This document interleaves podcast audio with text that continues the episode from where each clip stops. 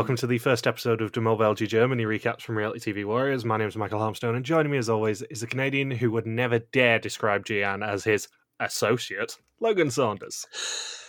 Good afternoon. Good afternoon. I did actually swap that out at the last second. There was going to be um, another one about Long Island iced teas, but I think Sven is definitely going to be the one I have to channel this season for your intros. He made me howl in this episode. I said when the cast was announced last week that I was getting slight Bart vibes from from Sven, and he really lived up to uh, to the promise that I had for him. Yeah, I don't think he earned any money this week. I don't think he earned any friends this week, but he was definitely he was definitely one of my favorite characters. I think of the episode. I now pronounce you associate and wife.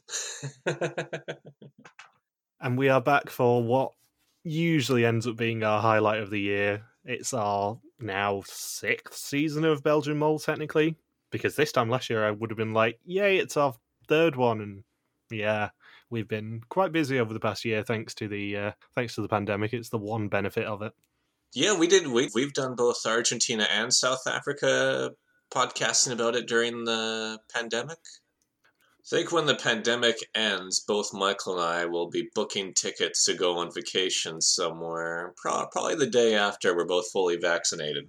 If I'm not allowed back into the Philippines, my guess is, oh man, probably I'm working on like August or September to be going somewhere. So I've, I've been eyeing up Sri Lanka, believe it or not. and I'm, as you well know, looking at being away in September as well because I'm looking at coming to your glorious country again. All right, you're planning on coming here. I am, just not your side of it. Yeah, the other, the east side. There's a lot of variables that are going to go on with how the all the different countries are going to be accepting travelers once this thing starts winding down. And there is a small bit of irony in us saying this because in in the before times, before we even knew that coronavirus was going to be a thing, Logan and I were actually talking last year about after the Greece finale, we maybe go away somewhere together, just for uh, just for a few days. And where were we looking at, Logan? Can you remember? We were looking at Greece, and we were also looking at Germany. yes, yes, actually, we were. Yeah, we were going to go visit Germany after the the mole finale uh, in in Antwerp. we're going to go from there and find the nearest German city to go visit because I've never been to Germany before. Yeah, and the irony is, of course, we were looking at Greece, and then Greece, obviously, we didn't even get to go to the finale for, and we were looking at Germany, and we're definitely not going to get to go to the finale for it this year either. Yeah, no one predicted that the pandemic is lasting as long as it has. No, sadly not. It's actually um, this week is one year since the UK went into lockdown, as you well know, because it was six hours before my birthday. And at the time, they were actually saying that it was going to be a lockdown for a couple of weeks. We've now been in lockdown, at least in uh, in my area of the UK, for ten of the last twelve months. Yeah, and here it looks like a. I know in Ontario and Quebec, there Quebec got really really strict again just in the past week. Ontario is probably about to get really really strict because they're in the midst of a third wave, but they're but they're hesitant to shut things down again. And then BC, we don't know what the hell is going on here. So one year later, and they're saying this is our third wave of this, which is not fun. I promise we will limit the the pandemic talk. Yeah, we'll limit it. Yeah, it's the same rules as when we were doing uh, doing Renaissance and when we were doing the uh, the historians podcast last year. We're just going to get all out the way now, and then probably never mention it again with a bit of luck. Yeah, at least until I get my vaccine text and I go, "Oh my god, I'm getting a vaccine." And un- unfortunately, one of the countries that's synonymous with COVID is, of course, Belgium, and I'm gonna guess I don't think there's too many people from Belgium who listen to this podcast since they have more Flemish alternatives. and yeah, I'm glad that at least they'll they'll have their own version of the mole to watch to get by the next ten weeks. And they were lucky to even be able to film this season in the first place because they said this was filmed just before the second wave of COVID would have hit uh, Central Europe. And there is one elephant in the room we have to say before we actually start properly talking about Belgian Mole, and that is at the end of the last Belgian Mole season, we did have a polite request from um, from Gilles de Coster to say, please stop calling me Papa Bear. Do we have a new nickname for him this year? Are we just going to go with Jill? I think just Jill for now. I think he's earned it. He's the best host in on reality TV on the planet. I think he deserves to just be just go by his name. Yeah, because inspired by this episode, I kind of think that maybe we should change it to Jillsy Pussy, but I think that might be a step too far. Please never let us speak of Jillsy Pussy again. I don't think I could get through a whole podcast with a straight face saying Jillsy Pussy for the whole for the whole hour. No, I am literally only just saying that because I know I'm going to get an email from him as soon as this comes out on Thursday. just going, no, not Jillsy Pussy. Just find find a different uh, James Bond movie. Yeah, the man with the golden Jill. See that that one I can say. So the final bit of housekeeping is, of course, we do like to look at the average age of uh, of Belgy seasons. Initially, this season started out at thirty three point three, despite somebody um, doing a bit of bad maths. Looking at me because I accidentally took forty six years off Philip's life. The average age is actually 33.3, at least starting this season, which is the youngest in Belgian history, at least for the reboots, but not by much. Previously, we've had 38.3 in Argentina, 33.4 in South Africa, 37.7 in Mexico, 35.1 in Vietnam, and 34.6 in Greece. However, as you well know, by the end of the episode, it drops to 31.9. 12 years makes a lot of difference. It really does. So, we open in September 2020, right before the second wave of Corona. There are 10 strangers gathered for the adventure of their lives with a traitor in their midst. And there is lots of drone shots. And a Karl Marx quote. Well, we're going to get to the Karl Marx quote because one of the hidden talents that we've actually not really touched on this podcast is the fact that I do speak a little bit of German. So, despite my Flemish pronunciation being dreadful, I'll have a decent crack at least at the German pronunciations. That's a solid promise. I do know we have at least one German listener. I apologise in advance. I'm hoping not to butcher the German pronunciation as much as I butcher the Flemish. Everyone is asked whether they are the mole, Dami, Samina, Katrine, Yasmin, sadly, Philip, Lennart, Annalotta, Sven, and Jens all say no. Kevin, being Kevin, says yes. and brought back from Greece are the opening quotes, this time in German. The first one is the Karl Marx quote Aller Anfang ist schwer, gilt in jeder Wissenschaft. Every beginning is difficult, applicable to every science. So day one begins in Liedekerke. Jens is the first one out of the BMW. He's being watched on heat vision on a drone. He's joined by Katrine, Philip, like in English, Yasmin, Sven, not a carnivalist, Lennart Samina, who's definitely a Limburger, Annalotta, Dami, and then Kevin. And they are being watched through the wheat. For now, they are keeping socially distanced. Gilles turns up and says that their cars are ready to depart, but the question is whether all 10 of them will leave in them. The spots this year were very sought after. They made it, but another 10 just barely missed out. Those 10 will get a chance to steal the spots and go into the game. If any of the 10 behind him make it to the cars later, they will steal a spot. If no spots are stolen, then they will leave Belgium with 5,000 euros in the pot. And to say that the spots were highly sought after is an understatement because I believe this season had the highest number of applicants ever. Yeah, I think we talked about this at the end of Greece. They were, because of the pandemic, capping it at 5,000. Then I think within a day they bumped it up to 10,000. And eventually they closed it after 30,000, which is more than they've had for any other season. And then they got that 30,000 all the way down to 10 officially, but actually 20. And we presume that the nine identities who weren't revealed, at least one or more, are probably going to be used for next season. See, I've had this debate already today.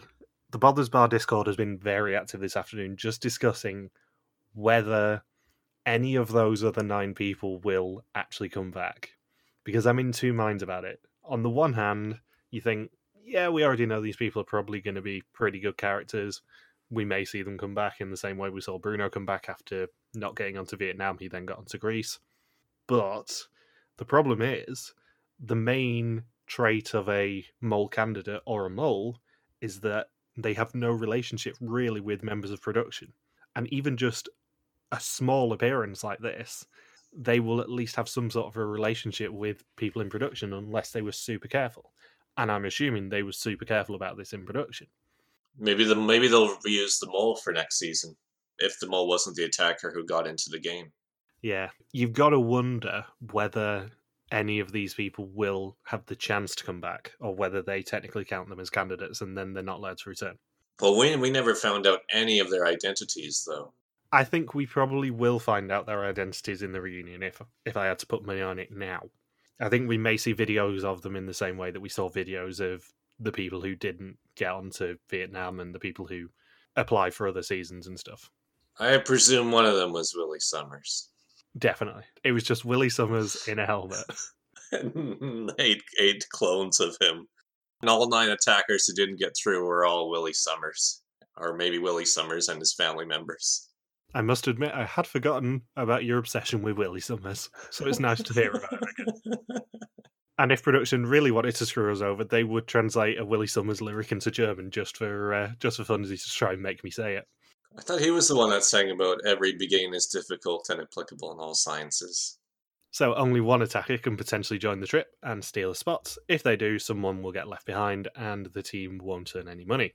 And Jill gives the envelope of instructions to Samina.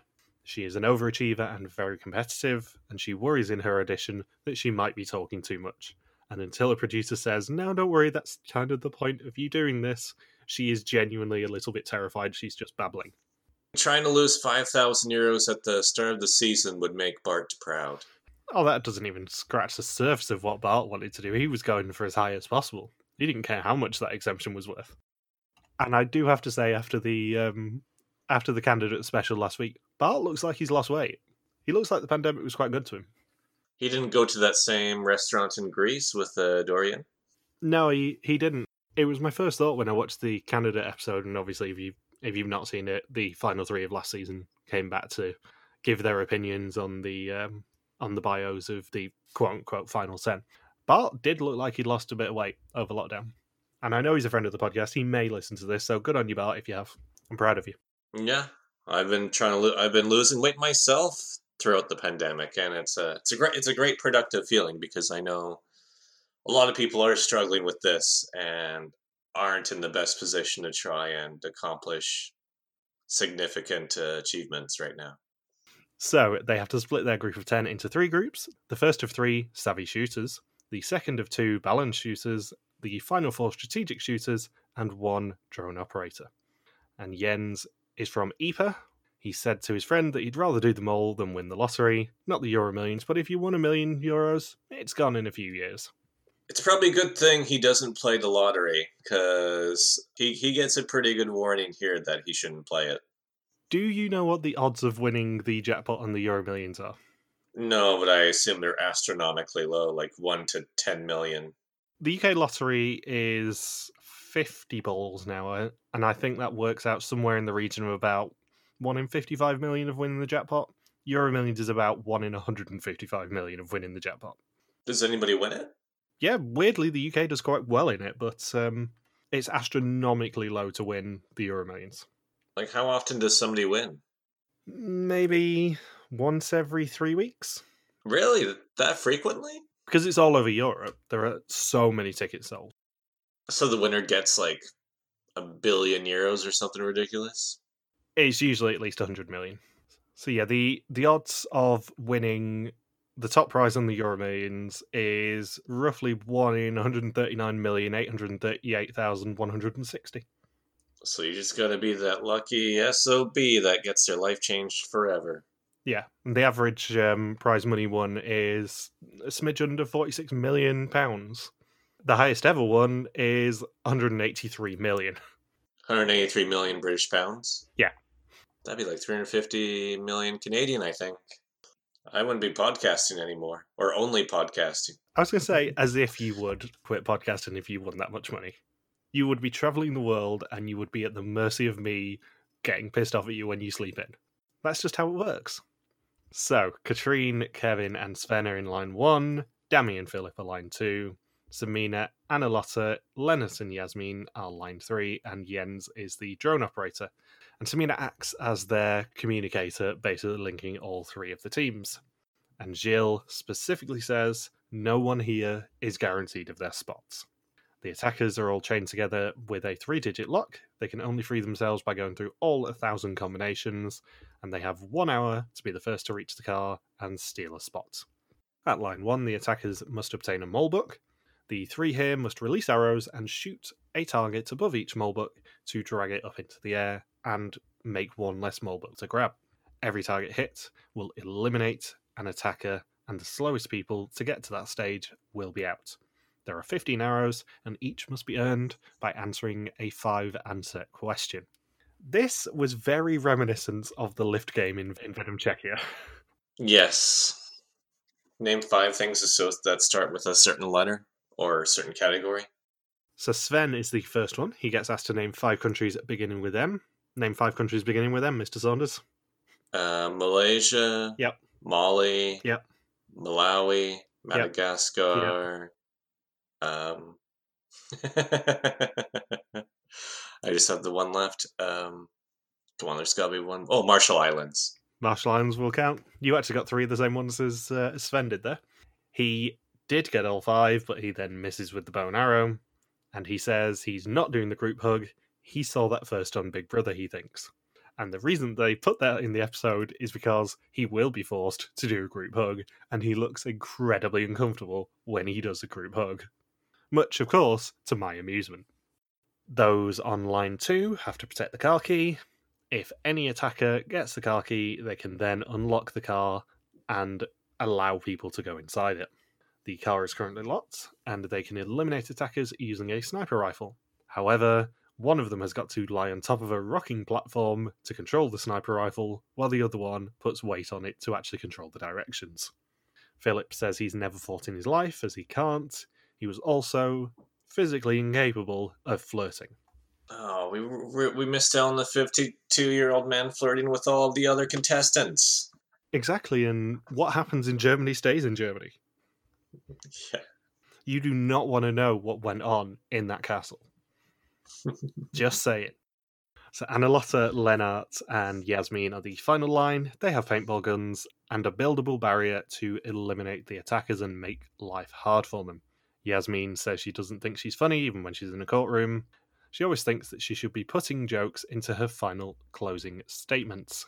Annalotta says her nickname is Lottie Pussy, it used to be super sweet, but her mum did have to sit her down when she was about 12 or 13 and tell her it wasn't appropriate in an email address. Imagine having that conversation. You're 12 or 13, you think your parents are going to sit you down for sex ed or whatever, and your mum just turns around and goes, Your email's super inappropriate. You're going to get a lot of strange guys emailing you. You are definitely going to be on a watch list. And Lennart says he decided to buy an axolotl or maybe a salamander, and says he's in a Facebook group for it, and pretty much spends the rest of this episode trying to convince people that axolotls are awesome. I've never heard the word axolotl uttered so many times in one episode of reality TV. Jens and Samina are in the control room. Jens is the drone pilot and can spot the attackers in the field. Samina is the communicator with the rest of the teams. She calls line one and asks Sven what he can see right now. I genuinely paused the episode at this point and went, surely you, you can just see corn. And he says he can see corn. It's a maze. Hun. I wish I'd never heard that before. it's like, this task is a total maze.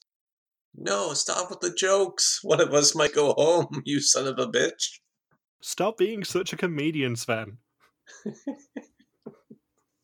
So, Katrine has to name five Belgian queens, and she does it quickly and manages to be the first to hit a target. She's a vascular surgeon, so deals with anything that can go wrong with the heart. In, I would say, the most bitchy question of the entire 15, Sven then has to name the five female candidates and gives up after three. That's terrible. Nothing good can come from putting that question in there. Yeah, how he just how he's like, uh, I don't know who are the who are the five women in this cast. Let's see. There's Pamela, Rita, Tina, Monica, Sandra. It's like, oh wait, that's Mambo number five. Yeah, absolutely nothing good can come from this question because best case scenario, he names all five and saves face. Worst case scenario, he gives up after three of them and it probably gets back to the two he forgot. Let's see. Mel B. Um, Sporty, posh, baby. I'm just going to put in the in the show notes. Logan starts naming female singers. female bands, yeah. Nicole, Carmit, Kimberly, Ashley. So yeah, he only names three and gives up. Just as the first attacker, which is number seven, frees themselves from the chain. A second, which is number five, follows shortly after and claims a mole book with 41 minutes left. A third frees themselves and claims one, followed by a fourth, and by this point, Samina and Jens have seen nothing. Dami says that her tactic is to just shoot when the attacker's on the ladder. She wants to go 100% on every challenge. She doesn't want to fake mole and sabotage the group. And the reason this quote is very important is because apparently last week Gilles did an interview where he basically said that they deliberately cast people who say, Yeah, I don't want to fake mole. There's no point fake moling. We're not Vidum. Apparently, he threw a little bit of shade at Vidum in this interview, just basically going, Why would you cast people that want to mislead? That's not the point of the show. There should only be one liar. I think Gilles is a very interesting host that deviates from all the other hosts because he there's certain boundaries he will never cross. Because with say Vidum or Survivor Amazing Race, because these are shows that have been on the air for over twenty years now. Like Vidum has done twenty two seasons now. Survivor's done forty. The American version of Amazing Race has done thirty two seasons. Big Brother has had like a hundred, well over a hundred seasons worldwide.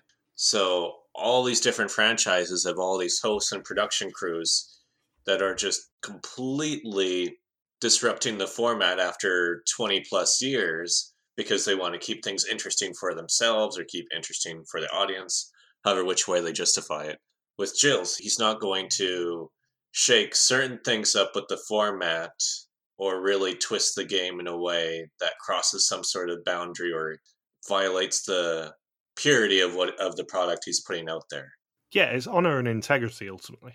And this is another topic that basically we're pretty much banned from talking about because we will just get into a rant. But finishing on Sunday is Amazing Race Australia, quote unquote, because it's not a real version.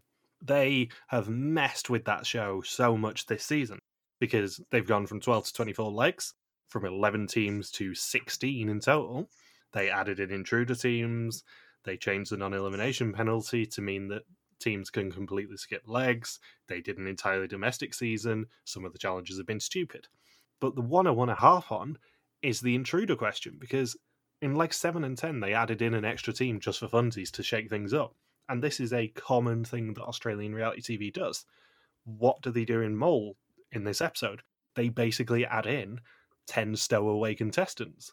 But instead of making it an egregious thing where they don't have to fight to get back in. These 10 have to fight not just the people who are already in the game, but each other to get the one spot potentially to get back. There is a huge amount of honour in saying we know we have a strong cast, we don't mind if we take all 10 of them. We might shake them up with an intruder here, but that intruder has to really fight for their place in the game. And it happens on the very first day, not over halfway into the game or almost halfway into the game. Exactly. It says it all that in six seasons, we've only seen one episode which has actually been a proper non elimination, and that is this one. This is the first one in six seasons where they have actually done a proper non elimination episode and a Vidum style non elimination. As opposed to Vidum that does about three per year now. Yeah. And then has a double or triple execution to make up for it. I mean, it depends on how you you count the Vietnam premiere because technically that was a non elimination episode, although they didn't do a test.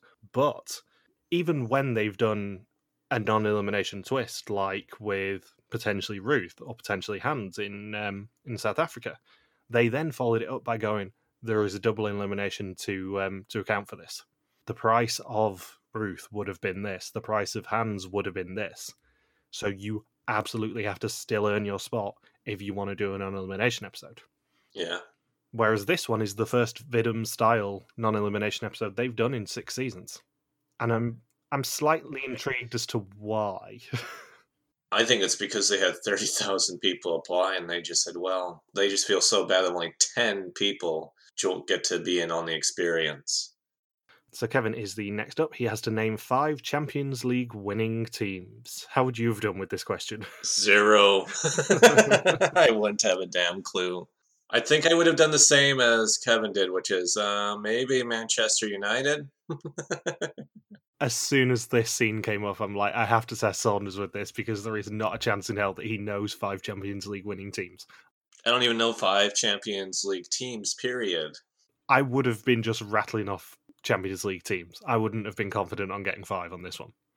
But yeah, he, he doesn't do football, and a fifth attacker frees themselves as a result, which is number one. Was it Sven who later said, I can't believe how much Kevin flubbed the Champions League question. Either he's a woman or he's the mole. It's like, I'm thinking, do you know that not everyone watches the same sport in the country? Like, yes, certain sports are popular, but for instance, say hockey is super popular in Canada. I don't watch any hockey at all, but I do have baseball knowledge from a certain era and of MMA knowledge. And then I, it's similar for you, Michael, as well, where you, you know more you know more about hockey, even though it's not terribly common in uh, in in the UK. Yeah, mainly because I used to go to a lot of ice hockey matches. But yeah, it's in the in the five question test scene. I think Sven does say that he'd expect an answer like that from a woman, but he wouldn't expect it from a guy. It's just like you're really endearing yourself to someone uh, there, Sven. You are really yeah. making yourself really warm and fuzzy to the group. so, talking of Sven, he has to name the five alcohols that are in a Long Island iced tea. Go on, Logan. My favorite drink? I don't know if I could get all five. uh, let's see. There's is there rum? There is rum, I believe. Was there gin? Rum and gin were the two we got, I think. Okay. Vodka's definitely in there. Uh, I think champagne might be in it. Nope, no. No, that's it. Oh, maybe that's an Agua de Valencia. So it's not champagne. Tequila? Yep. There's one more. It's probably the most obscure of the five. Oh, is it Kahlua? No, triple sec. Oh, yeah, I wouldn't have gotten that. It's um, vodka, tequila, light rum, triple sec, gin, and a splash of cola, which gives the drink the same amber hue as iced tea. They go down too smooth. I'll take your word for it. so Sven does bail after naming two of them. Six attackers now have books. The next two to free themselves are somebody and number nine. They are waiting under the platform at stage two. One of them gets up, and there are smoke bombs to help cover themselves, but only ten of them. All the attackers climb. Number five reaches the top and just has to free the key. He gets very close every time he jumps for it, but ends up getting himself shot with 19 minutes left and eliminates himself. Kevin gets a question right and manages to eliminate another book. He has a stutter. You have to introduce yourself a lot in his real life, so he struggles with his name and other K words. Katrine has German cities with over 500,000 people. She absolutely rustles through it, as I think we both would on a geography question and she hits the final hanging mole book and eliminates number two just before she grabs it. The other two who are still chained are also eliminated as a result of the lack of mole books. The attackers release another smoke bomb, and number eight climbs and grabs the car key. The car gets unlocked with 14 minutes left. Only the first attacker to get to the car will go on the trip. Was it just me, or did like Dami and Philip had the most awkward position out of all three lines? they did, but I think actually theirs is maybe the most important. Yeah. I was saying this on the Bothers Bar Discord. You can basically divide this challenge into three stages. The first stage is more about minimizing the chance of anyone getting through. The second stage is more about frustrating the attackers than anything. Because if they're on top of that tower, constantly grabbing for a swinging key and having to avoid the um, the sniper fire, you can waste so much of their time there. But as soon as they get that key, you are absolutely screwed if there's more than maybe three or four of them. The last stage is more about just minimizing your losses. If you can shoot everyone in line three, then you do. But if there's too many people in line three, you're absolutely screwed. Ideally, your damage has to be done by frustrating them in stage two. Eliminate them in stage one, frustrate them in stage two. Stage three, you're pretty much screwed by that point if you've got more than about two or three people because then it's safety in numbers. As soon as they have enough people to frustrate you back on stage three, you're absolutely screwed. So, line three only have 40 bullets between them and have to eliminate all six remaining intruders if they want to stop them. and Philip and Dami keep asking for status updates to distract them. Come on, don't ask them. You'll just bother them. And now I'll ask them. Don't, don't, don't, don't ask them again. They're just gonna get distracted. Ah, let's ask them again. You could just imagine Philip holding the button down and going, I know a song that'll get on your nerves. hey guys, have you shot him yet? Have you shot him? Have you gotten rid of the attackers? Are they gone? Are they gone? Are they gone? 99 bottles of beer on the wall, 99 bottles of beer. You shoot one down, now there's 98. 98 attackers going up the cage. So, more smoke bombs get released, and the attackers break ranks. None of them are hit before the ditch. With only six minutes left, they are all pretty much crouching in a muddy field in Belgium. Samina tells Lennart to try and shoot their helmets as they pop up over the ridge, whereas everyone else just tells him to wait until they climb. Dami keeps wanting to ask questions, but Philip shoots her down. The attackers make their final ascent. One gets shot, then another, and another. Three remain, then two remain, and only Lennart has bullets left. Number six manages to make it to safety. You know what would have been great when they did that reveal? Because they were all, you know, how they had the helmets on, so you had no idea who was underneath. They're all like, "Who is this? Who is this?" And then as the as the person is taking off their helmet, we just get the loud voice saying, "It's John Cena." It would be really interesting if the 10 intruders were people from the five previous seasons. I know it wouldn't happen, but imagine if we had some of the biggest characters of the previous five seasons, two from each season. And one of them get through. Yeah. It's either Jed or Dave from Amazonaries Canada that get to come through to join the rest of the newbies. Knowing our luck, it would be one of the Voldemort. But yeah, imagine if uh, number six took his helmet off and it was Bart coming back for more fun. Or it was, uh, oh, who's the guy that had to dress up as the hundred year old uh, uh, sprinter? Salim. Yeah, and he still had to wear that same old man makeup on. It's Salim's evil twin brother Malice coming back for more. Malice. that would have been so great. Instead, we get a teenager. Yeah, instead, we get the youngest person ever cast on a mole season. Yeah, when he took off his helmet, I'm thinking, that he looks really young. And then sure enough, it turns out he's 18. He was born in 2002. He's born. He was born after the GameCube came out. He makes me feel so old. I've got to the point in reality TV coverage now where I am just seeing people get cast and going, God, they're so young. I know we say it every season. More and more contestants are younger than we are, and then this guy, this guy is almost twelve years younger than me. So he was born like twenty years after, uh, or fifteen years after uh, Philip and his wife met. Yeah, and the thing is, Noah is so baby faced that he looks young, even if you didn't know he was eighteen. He looks super young. I'm thinking, is there an age limit for? Did they just hire ten kids to attack him? is that why they were tough to shoot? They were smaller targets. Because then at least the people with the paintball gun had an excuse. So the 10 who didn't keep him away from the car must now do a test. Five questions on the identity and actions of the mole. Whoever does worst or in the slowest time will be left behind. And this is the one spoiler I accidentally came across before I watched the episode. And that's the thing, I somehow managed to avoid it mainly because I was staying off Twitter and Insta yesterday. I was hiding literally everything so that I wouldn't get spoiled on what happened in the premiere because I did for Greece. I knew that contestant Jill went home in, in the Greece premiere and I was really annoyed. But that was a time zone issue. Yeah, and see, this was through uh, Facebook where they showed uh, where they showed Jens's red screen. It's like, oh, Well, perfect. mm, let's get to that in a minute. So Dami says it's very difficult because you know absolutely nothing. Jens gets stressed at work sometimes, but it's pointless to be stressed. Everything works out in the end. Lennart says that it's interesting that six candidates managed to get to the ditch. They had passed two of the three lines already. Annalotta says Samina is a leader, but sometimes she lacks information. Yasmin says that Sven stands out, says he didn't make a single shot on the bow and arrow. Kevin says you don't even know everyone's name. How can you know who the mole is? He's taking the test quickly, assuming that more than one person will get absolutely zero.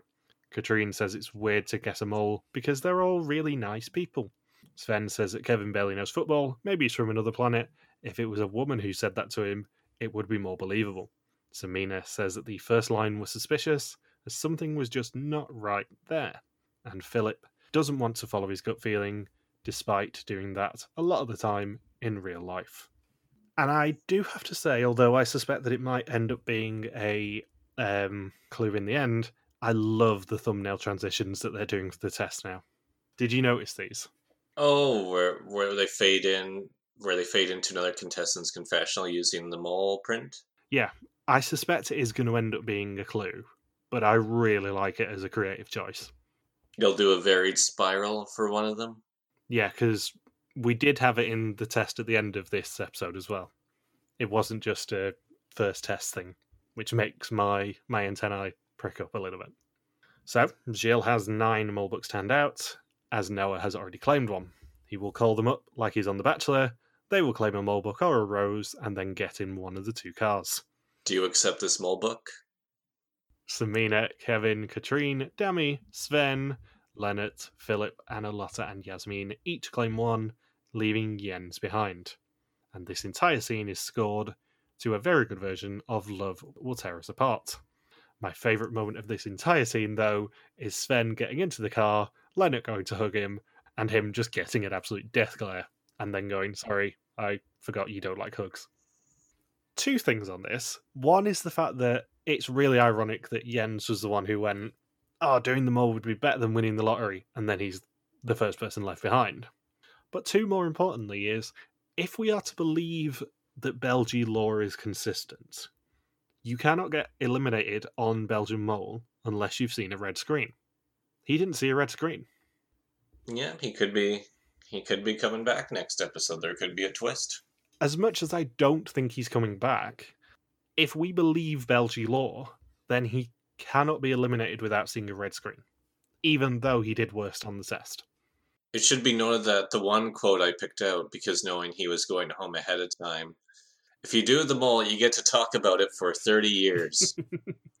Thinking, yeah, you get to talk about this one challenge you got to do, Jens, for 30 years, as opposed to winning the Euro millions, one, winning hundreds of millions of euros. I think you could talk about that for 30 years.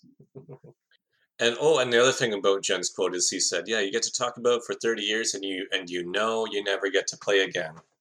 Which I mean, that's probably going to happen with Belgian Mole. I don't think they're going to be the type of franchise that brings back players from past seasons. They don't need to with thirty thousand applications a year. No, it's such it's so sought. It's too sought after. That's the thing that bugs me about. Well, I don't. I mean, I don't watch all star seasons of reality shows anymore. But uh, that's always the big bummer is that you have all these people who just want to play once, and then you're rehashing the same cast members to play two, three, four times. And now, anytime somebody gets eliminated in Survivor, in Amazing Race, or Big Brother, the second they go home, there's all these people online that say, oh, I, I hope they get to come back for a second chance this season or for a returnee season. it's like, come on, just be, just let let it be that they played once and that's it. They got the experience. Now let, let's get a new group in there. I mean, with Vidum, they at least they waited 21 games before they picked just 10 people. I think you can certainly make an argument that Jens technically saw a red screen because he did worse on the test. But I think it's very interesting, especially as we've gone back to Argentina and South Africa, that when Gilles talks to um, talks to Hans in, in episode two when he says you're being brought back, he specifically says you cannot go home on the mole unless you've seen a red screen. Yeah, it'd be interesting if they violate their own rule or not. Yeah, it goes back to our point about um, about sort of the the integrity that production especially have, and obviously spearheaded by uh, by Gilles, but the integrity that they have is they do have this sort of mythical law book, and it's it's very interesting to see them kind of messing with it a little bit in this episode potentially. Be funny though if what we didn't see um, on camera though is the producer behind pulling down a physical red screen for Jens to look at. Like, sure, it wasn't on a computer, but maybe there was a pull down one in the shed. It's like, see, you saw that red screen. We had some intern just pull it down. Yeah. I think if we don't see him back next week, he is gone for good. Oh, yeah, they're not going to bring him in episode three or four. That'd be ridiculous. That's that's forbidden to do. So there is a piano version of Life on Mars that plays as they realize that they're taking a road trip to Germany. And they're going to St. Goar, a city by the Rhine in western Germany.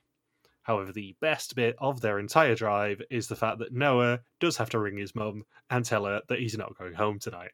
You missed dinner, Noah.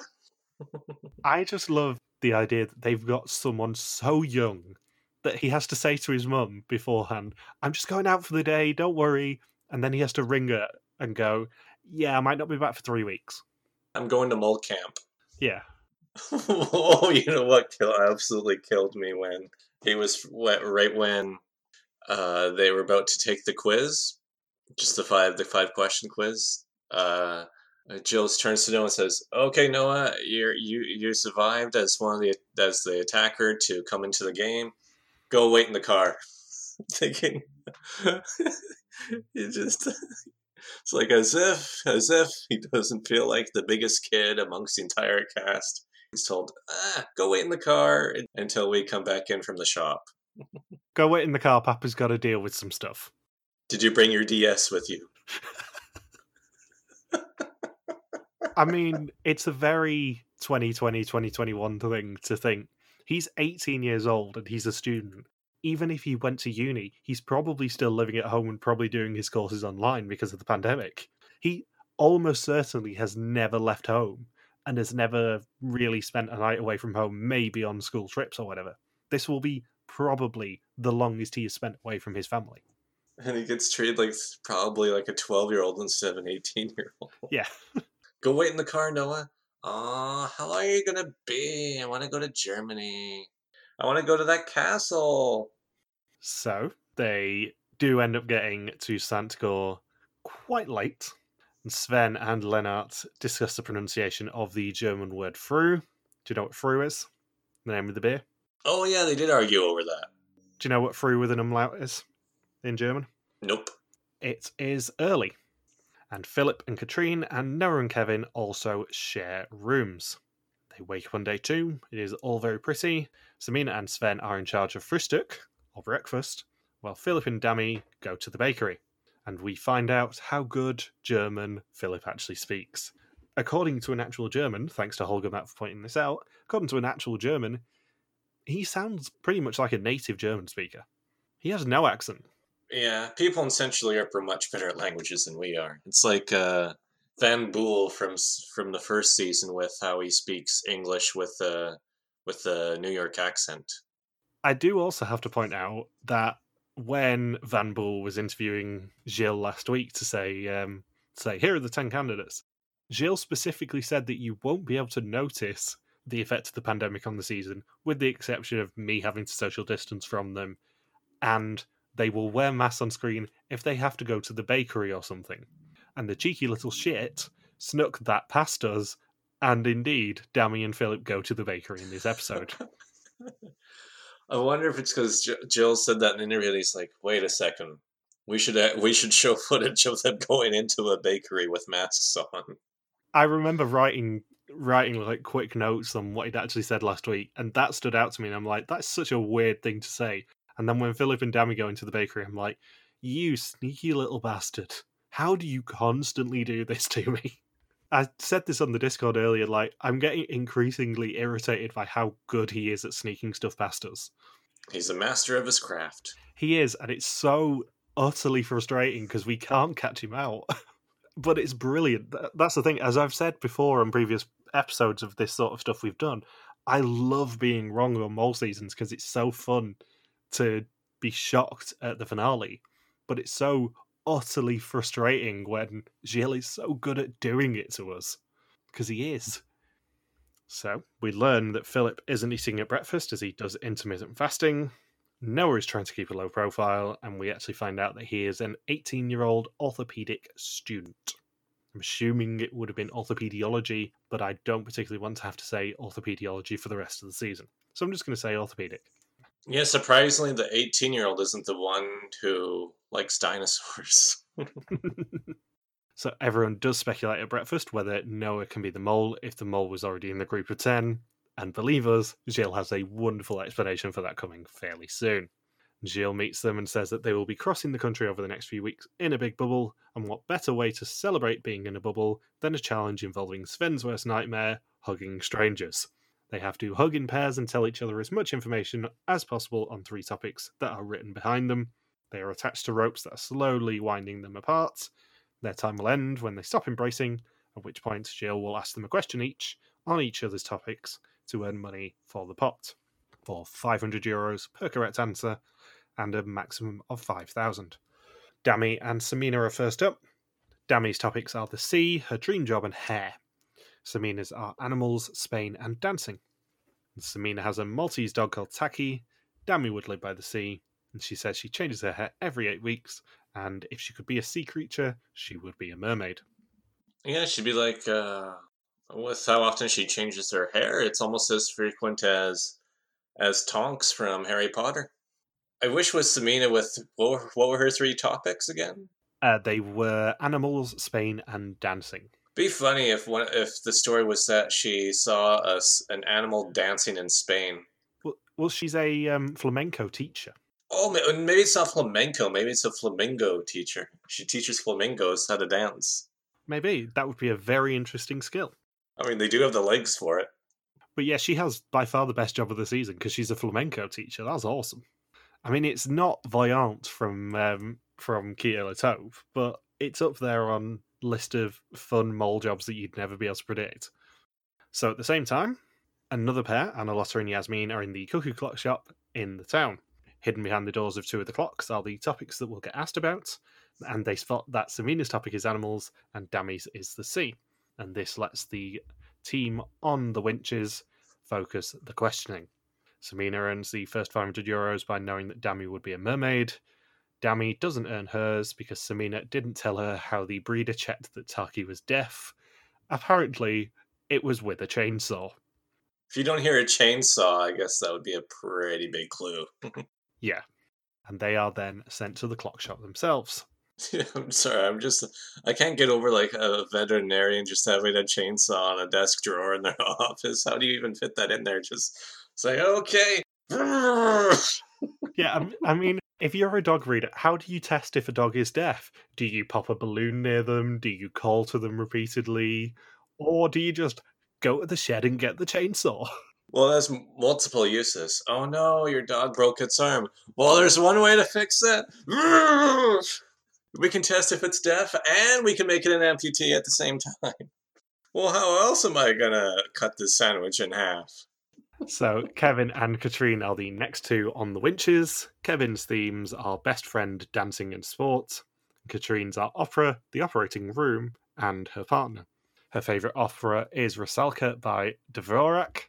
After three minutes, they still have no topics from Dami and Samina. Kevin got a dinosaur tattoo with his best friend Coon, it is a Parasaurolophus, or as they call it in Animal Crossing, a parasaur. Samina and Dami just miss Kevin's topic being about his best friend, but they do spot the operating room for Katrine. So the next two up are Philip and Noah. Noah's topics are job, the paranormal, and his best trait. And he says hugging for his best trait. Everyone who's hugged him says that he's a good hugger. Philip's are diet, first love, and animals. And they rely on Katrine and Kevin who miss job for Noah. Philip and Noah then move to the shop and are instructing Sven and Lennart. Lennart's topics are animals, flexi job, and volunteer work. Sven's are his embarrassing moments, job, and carnival. Lennart, as we know repeatedly from this episode, has an axolotl, famous for being the basis of the Mudkip and Wooper families. Sven has a coffee and crock bar. He doesn't want to talk about his embarrassing moments in front of the group, they are waiting for Philip and Noah, who miss both topics. The final pair up there are Yasmin and Annalotta. Both of them have embarrassing moments. Annalotta also has nicknames and animals, and Yasmin has sleepless nights and on the go. Annalotta says she's not good at riding horses and had her bra hanging out when dismounting one. The horses that she has are named Brunette, Cass, and Verona. They rely on Sven and Lennart. Sven is 100% not looking at clocks and just pissing himself at the concept of being in a shop full of cuckoo clocks going off. But they do find animals at the last second. Kevin is asked what Katrine finds most pleasant during an operation. He says listening to classical music, and it's actually stitching a bridge. Katrine is asked what dinosaur is on Kevin's arm, and she gets it wrong. Lennart is asked what's in a croc Vespa. He also gets that wrong. Sven's asked the name of the shop which Lennart scoops ice cream in. He is told that, but also gets it wrong. He then talks about three balls for some reason, which I think could be a completely different show or a movie in Logan's collection. Philip is asked what the name of the restaurant where Noah served ribs is. He gets it wrong. Noah's asked the bus number that Philip met his wife on. It was 82, and he's correct. Analos is asked what name Yasmin gave her two year old son. She gets that wrong. And then Yasmin's asked the name of Annalotta's three horses. She's correct, meaning they earn 1500 euros, a possible 5000 for the challenge. And Gilles, much to Sven's disgust, says that their victory and earning some money calls for a group hug. And they settle on one where Sven doesn't have to touch anyone. Fun fact that is also our banner for this week. Man, these 80 minute premieres always take a while to podcast about. I know I said this on the uh, on the Discord earlier. Like I know this is going to be a long podcast, so I'm just going to rattle through as much as I can so we can start doing the debate and stuff. So they wake up on day three. Kevin isn't used to cars having such good brakes and constantly slams on them. Know your pain. They are driving to Al. I can't take that town name seriously. Going to the town name of Alf. It's very futuristic. It's the first chance to comment on their musical choices, and Philip chose a James Blunt song that Sven met his associate to, otherwise known as his girlfriend. Obviously, Katrine chose some opera. And they meet Gilles at Burg Arras, a castle in the middle of a forest on a hill. That is where they're staying overnight. However, it is also the backdrop for the elimination. They'll have some time to exchange information and also have a quick snoop around. The only interesting bit of this scene, I would say, is the fact that both Kevin and Samina came into this show with the tactic of writing in a foreign language in their mole books. Samina's is understandable because I think she's half Spanish, so she's writing in Spanish. However, Kevin shows off a hidden talent and says he learned Arabic at an evening school for a few years. That is really interesting. Yeah, if only that was one of the name five things. Name name five Arabic words yeah, it's genuinely impressive that he's learnt Arabic, and I have it on good authority that the close up we saw of his uh, of his mole book with Arabic in at least was notes on uh, on the actions of other people. It wasn't a blatant mole hint or anything. So it is now time for the test. Twenty questions on the identity and actions of the mole. Whoever knows least is out of the game, except for the mole who can never go home. Sven says Yasmin is curious. She's filled her mole book already and will have an entire library by the end of the season. Yasmin is on Kevin. When Katrine asked about his best friend, he tried to steer her into talking about his friend rather than the tattoo on his arm. Dami says that Katrine had a question about the operating room and didn't realize it was relevant. Kevin says Sven is a great mystery. He played up his carelessness and laughs it off. Lennart points out that Sven was cackling in the clock shop. Annalotta thinks that Philip would be a good mole as he's good at distracting people. Sometimes she thinks he's bullshitting. In principle, Noah can't be the mole, and everyone struggles with that concept. And everyone says that they want to stay. Then we get the iconic Dracula theme. Gilles says for the first time in Mole reboot history, it's possible that no one will go home tonight.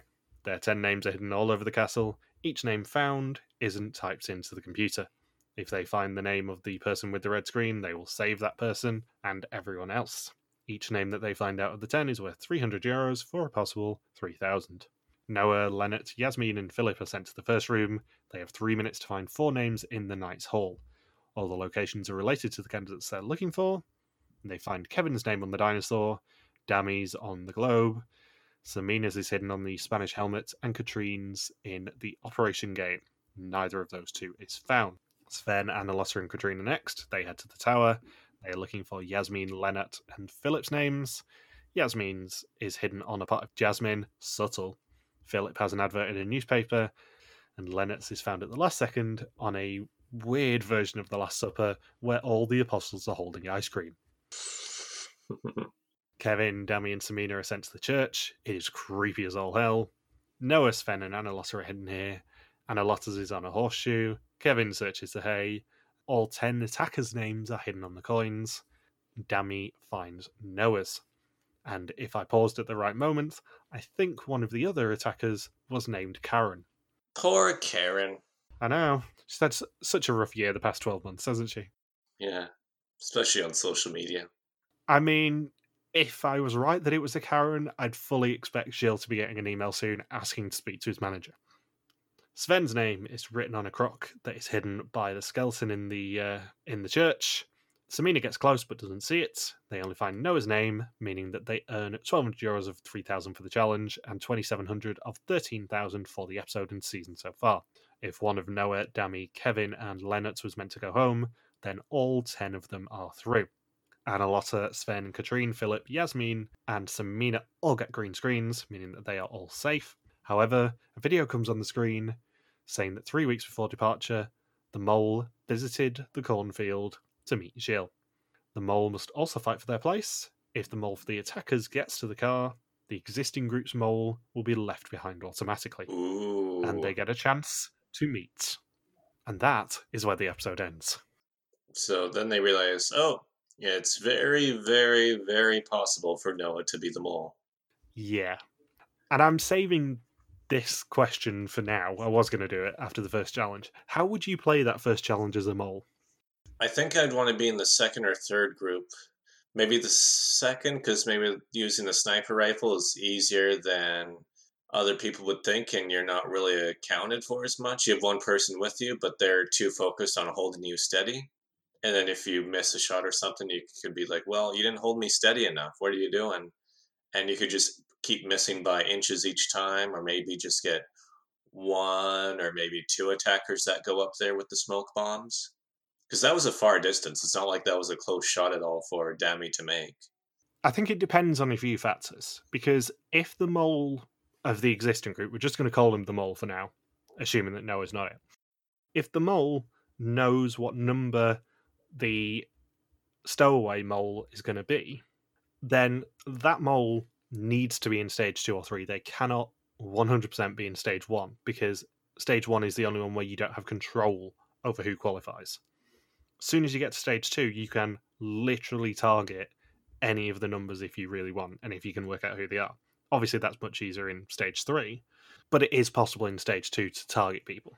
So the real question is whether the mole knows what number their replacement would be. The mole's ideal tactic, I think, and potentially production's ideal tactic would be someone gets through, but it is not the replacement mole. Because I have questions about whether the replacement mole was briefed on every challenge like the real mole would be as well. Because if they were, it's kind of a waste of time for production, potentially, to brief two people. I assume they'd only briefed that other mole after they got into the game. Yeah, but then the question is, does that go against another one of Gilles' rules going, we don't brief on location anymore because it was too stressful? Maybe just for that that twist he would. Yeah. There's a few real questions to that. But it, it's a tough choice, I think, because as a mole, you have to obviously balance getting the money into the pot and also potentially jeopardizing yourself. Because up to this point in the episode, we didn't know that the mole themselves were technically vulnerable. Obviously, Gilles did say at the start that nobody is safe. Absolutely nobody in this group is safe.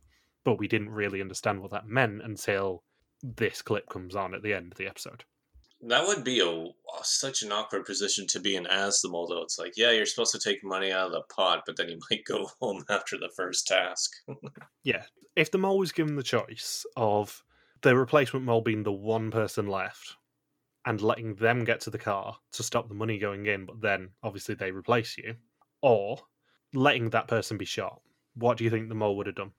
I guess let that, yeah, I guess just play it as a player and that try to be as fair as possible in that situation. I guess. Yeah, it's tough. It depends on who the mole, on what type of person the mole is. Yeah, because pretty much, if you are the mole selected for this season and you get replaced, you are never going to get the chance to come back ever. you are going to be the only one challenge mole ever in history. Yeah, probably if you were the mole, you'd maybe you decide, eh, no, I want to play this as a player unless they were able to pick a mole who they knew would be fine with going home after one task. Yeah. I don't think they'd want to pick a mole who would be scream- kicking and screaming on their way out after being switched. You would be so pissed if you were selected as the mole and then it got snatched off you after one challenge. Yeah, just think of think of say the Mexico season. I think if you had someone like Peter, I don't think he would have been too upset if he got switched after one task. No. So I think it's going to be somebody who is really okay with, oh yeah, that was a neat experience, but I'm fine if I don't get to do the whole thing. or almost any of it. You'd basically be the mole who never was. You'd be a trivia question. Yeah. So, next time, there is a precarious trek for people with wine glasses, a musical performance, and a trip through tunnels, a neon dinghy challenge, and a garage door closes. So, who do you suspect, Mr. Saunders? Well, I guess one would be Dami because she was the one on the rifle and probably should have shot more people in that tower since there were six people and she could shoot around a fairly small area, especially when she got the first one. Uh, let's see, Kevin did not perform too well this episode. I don't think he earned, I think he earned the least amount of money for the pod out of everybody. Yeah, nothing, actually. Yeah, other than being in the one group that found one person's name. Well, yeah, but he personally didn't. It was Dami who found it in that challenge. Oh, okay. So yeah, he earned nothing. So of course you got to look at that. and then I don't think Samina did the best job of coordinate coordinating during the attacker challenge between the different groups. I think there could have been a better communicator. The fact that six attackers made to the ditch out of a possible ten is uh, is a bit alarming. And more importantly, six out of eight who got out of the chains and six out of seven who got a mole book. Yeah, that's that would suck for the people who are just in chains for one hour. Yeah, two of them were left in chains, and then there was number two who was left at the uh, at the Molebook station after the Molebook got snatched out of her. Right, they wouldn't actually be sitting there for an hour. It's just as soon as there were no bull books, then they would be done. Then five got shot on the tower, and then everyone apart from number six got eliminated on the um, on the final stage. Man, that'd be an interesting strategy discussion amongst the attackers. Because somebody had to be the one to go up the tower first and didn't really figure out the strategy and just went on their own and completely messed up. It wasn't until the next attacker that said, okay, we're all going to do this as a group, but somebody still had to risk it and go for the key. So it's very interesting to know who try what they because they don't really say what Noah's role was in that whole challenge. No, we actually I've sort of skipped through that challenge to try and work out what numbers had got through on what stage and stuff. You never see Noah at all. Not specifically him, because he was number six, and you never see number six until he gets in the car. Yeah, he just barely got in eh, with being number six in that group. Well, they all had numbers on the backs, so the the numbers aren't necessarily representative of. all of the order that they got out of the change, you mean? Oh, I see. Because I was thinking, man, that would be really lucky. No, they're, they're numbered from one to ten anyway. But yeah, num- number two was the one who got um who didn't get a mole book. Number five was the one who was shot on the tower. Number seven got the car key, and then number six was Noah. And we don't know any of the other numbers. I don't think. Bummer for the person who got the who braved it, got the car key, and doesn't even get rewarded with a spot into the group. Because that was the riskiest position to be in by far. So yeah, my top three. I have a feeling that it's a male mole this time because we've had two females in a row, and I know that's a foolish thing to start off saying because you know Gilles does listen to this podcast and he does love spiting us, whether deliberately or not deliberately. I think it's probably a guy this time, even though it breaks one of the rules that I said. My top suspect at the moment is Kevin, just because I got a weird vibe off him.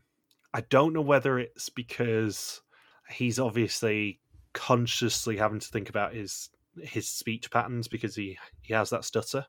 I don't know. I just got a weird vibe off him, and I am terrible at picking Belgian moles. We've proven this over the past four live seasons, and then the two historical ones as well. When I went into how wrong I was, I'm terrible at predicting things on Belgium. I don't know why. I just have a real blind spot for uh, for Papa Bear's machinations.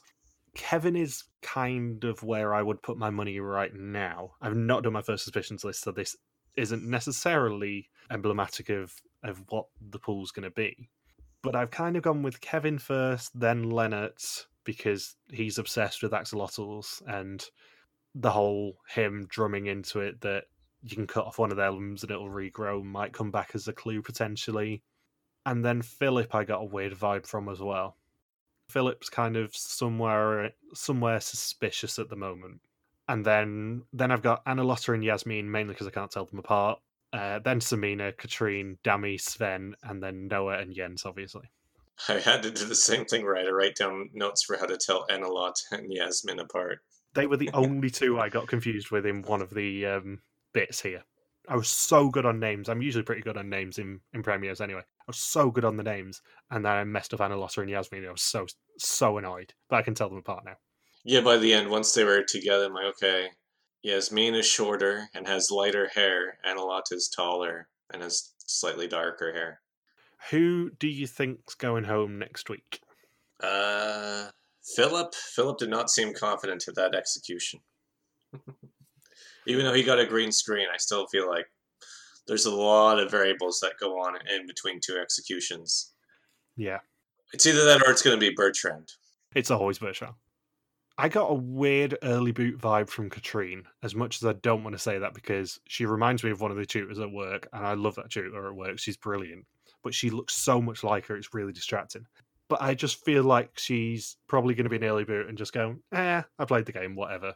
I don't get the kind of competitive fire from her. But she did get a green screen. She did. But the only four people who didn't get a green screen were Noah, Dami, Kevin, and Lennart.